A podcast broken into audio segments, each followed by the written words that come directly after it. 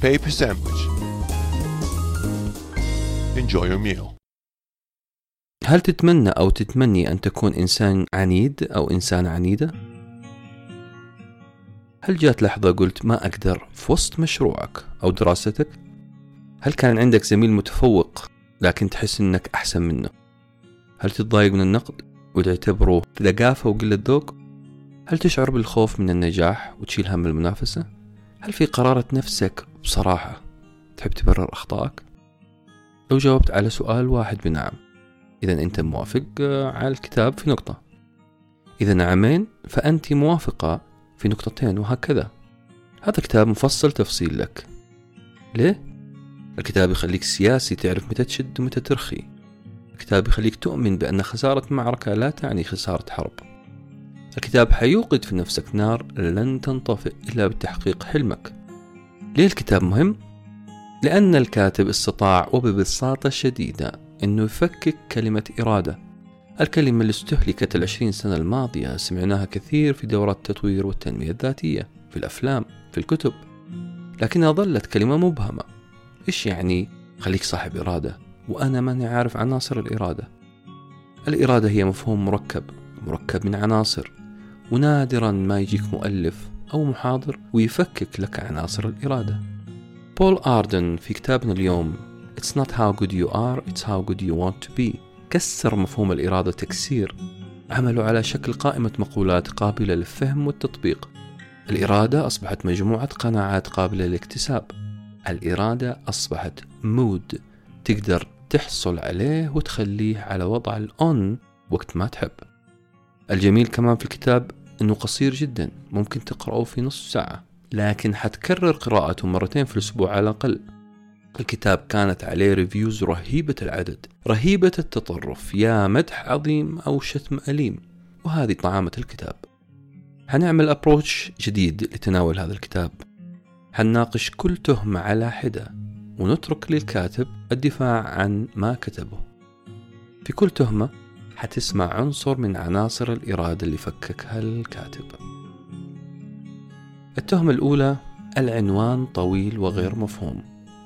Peter Piper picked the peck of pickled pepper. قولها خمس مرات وادعي لي. إذا دعيت علي راح أقول لك من حقك. السبب إنه نفس شعوري لما أقول اسم الكتاب It's not how good you are it's how good you want to be. أول تهمة وجهت الكتاب إن عنوانه طويل جدا. إحنا تعودنا على عناوين من كلمة واحدة زي quite contagious لكن سطرين مو معقولة. كوكيل عن المتهم. أحب أن أبدأ كلامي بأن عنوان الكتاب لوحده كتاب. كأن الكاتب لخص لك مفهوم الإرادة في عبارة واحدة. ما يهم قديش أنت جيد بل يهم أي مستوى من الجودة تريد أن تكون. الكاتب حط لك هذا العنوان الطويل كأنه يقول لك حغير طريقة تفكيرك من التركيز على إمكانياتك إلى التركيز على طموحك. عبارة زي هذه من شأنها أنها تقلب حياتك فوق تحت. معظم الناس ينظرون لإمكانياتهم ومهاراتهم. بعد كذا يحدد قديش يبغى يكون جيد في المستقبل. صحيح من المهم أني أفهم إمكانياتي وأعرف ميزاتي وأكتشف عيوبي لكن لا تخلطها مع كيف تشوف نفسك في المستقبل.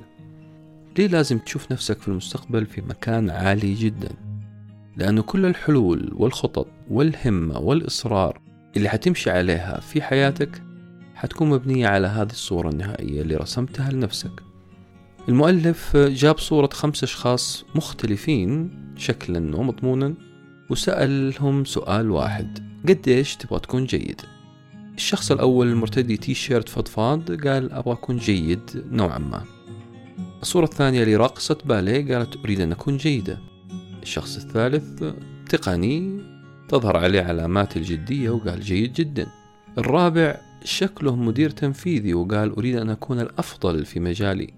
الشخص الخامس كان نابليون بونابرت وقال أريد أن أكون الأعظم في العالم. جوابك على سؤال كيف تريد أن تكون هو أول وأهم عناصر الإرادة. جاوب على هذا السؤال وحتعرف مقياس إرادتك. التهمة الثانية انظر لمرحلة ما فوق إمكانياتك. هذا هو الطريق. الكاتب واجه اتهام بأنه أنت حتعيشني حلم جميل لكن حيبقى حلم. الكتاب متهم بأنه يروج لفكرة يمكنك تحقيق الغير ممكن. كيف أحقق الغير ممكن؟ العبارة منطقيا غير قابلة للتطبيق. بالنيابة عن موكلي الكتاب ببساطة يقصد بأن الغير ممكن هو الشيء الذي نعتقد الآن بأنه غير ممكن. ليه؟ بسبب طريقة تفكيرنا. إحنا نفكر في بعض الأشياء أنها غير ممكنة التحقيق. مثلا بالنسبة لي أنا شخصيا الظهور على مجلة التايم غير ممكن. السؤال المحرج هل هذا الشيء فعلا غير ممكن؟ أبدا. لذلك الكاتب يقول لو وجدت شيء تعتبره غير ممكن خليه هدفك على طول. صوب نحو القمر ففي أسوأ الأحوال سيسقط سهمك بين النجوم.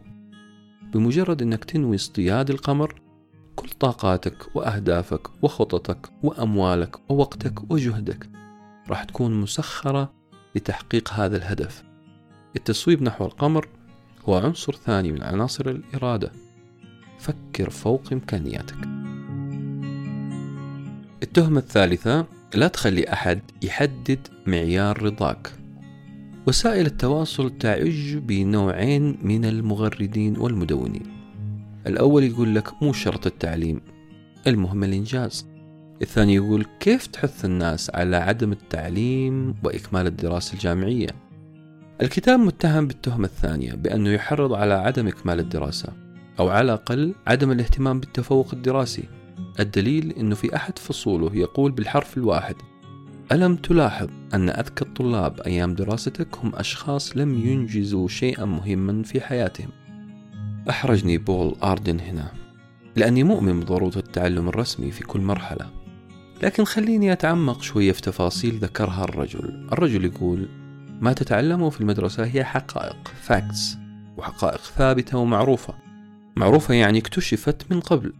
اكتشفت في الماضي وطبعت لنا على ورق.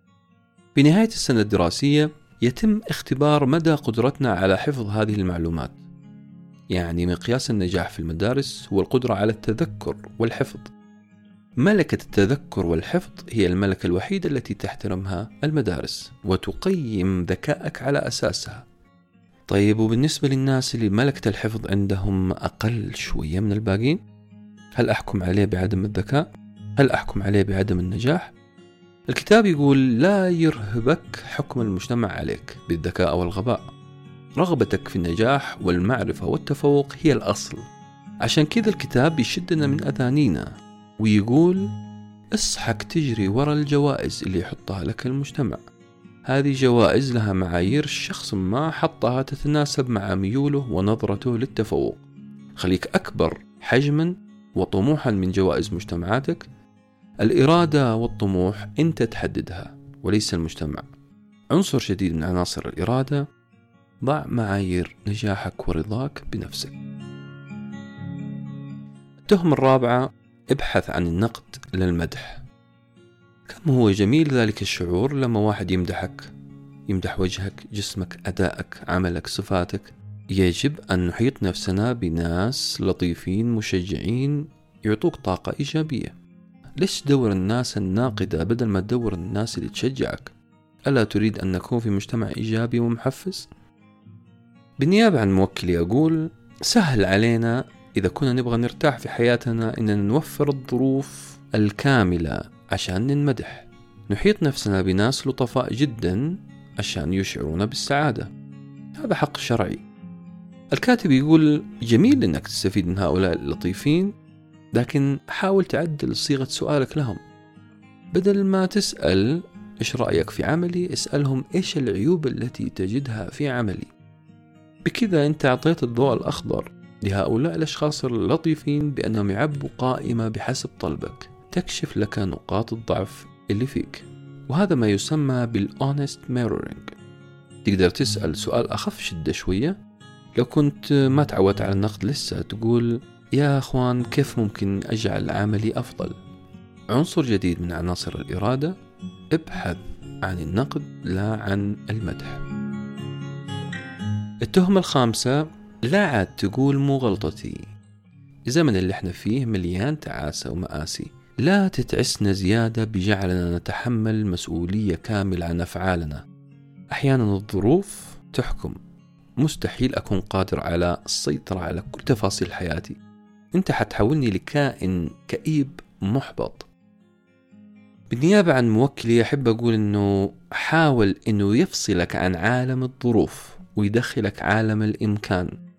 أدري عشرين مرة إنه كل واحد مننا عنده ظروف وظروف قاهرة. الكاتب ما يقول أنت ما عندك ظروف الكاتب يقول تقدر تتجاوز تأثير هذه الظروف على عزيمتك. احزن اتعب ابكي لكن لا تسمح. أن الصورة اللي حاطها لنفسك تدمر. اللي حصل لك الآن من حزن من خوف من ألم حالة مؤقتة. ما هي خاصية ثابتة فيك ولا هوية لك؟ أهم شيء لا تقول أنا ما أقدر بسبب الظروف بل قول رغم الظروف أنا أقدر. مسألة أضاعوني وأي فتى أضاعوا مسألة عزاء للنفس. شخص استسلم للظروف وقاعد يندب حظه. وبسأل سؤال. أنت متزوج؟ إذا كنت متزوج فأنت كرجل مسؤول عن إنجاح الزواج. حتى وركز معايا حتى لو الظرف الآخر كان مو بنفس مستوى مسؤوليتك. والكلام برضو موجه للمرأة. إذا أنت متزوجة أنت مسؤولة عن إنجاح هذا الزواج بغض النظر عن درجة مسؤولية الطرف الآخر. سواء كان الطرف الآخر ما يستاهل هذه المسؤولية أو لا أنت قررت وأردت أن ينجح هذا الزواج. هذه هي واحدة من أهم علامات الإرادة القوية. كل شيء يخصك مسؤوليتك إنجاحه. التهمة السادسة والأخيرة سوق لميزاتك. في تهمة موجهة للكتاب بأنه لما تنصح قراءك بإبراز ميزاتك أنت حتحولنا إلى جيل سطحي ممثل كاذب. اللي قاله الكاتب بالضبط أوجد شيء جيد فيك. أو في منتجك أو في خدمتك وأدائك. حول هذا الشيء الجيد إلى عمل درامي فني بالضبط زي ما يعمله رسام الكاريكاتير.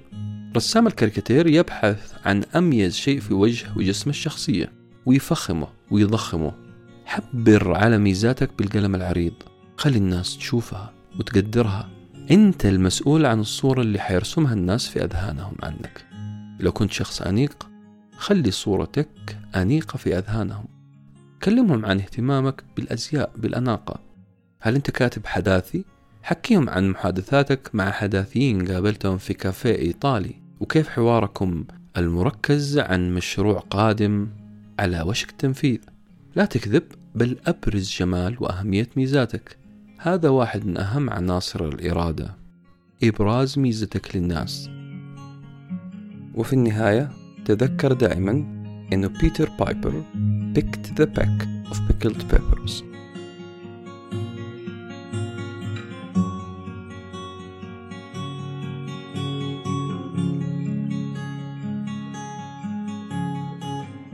Paper sandwich. Enjoy your meal.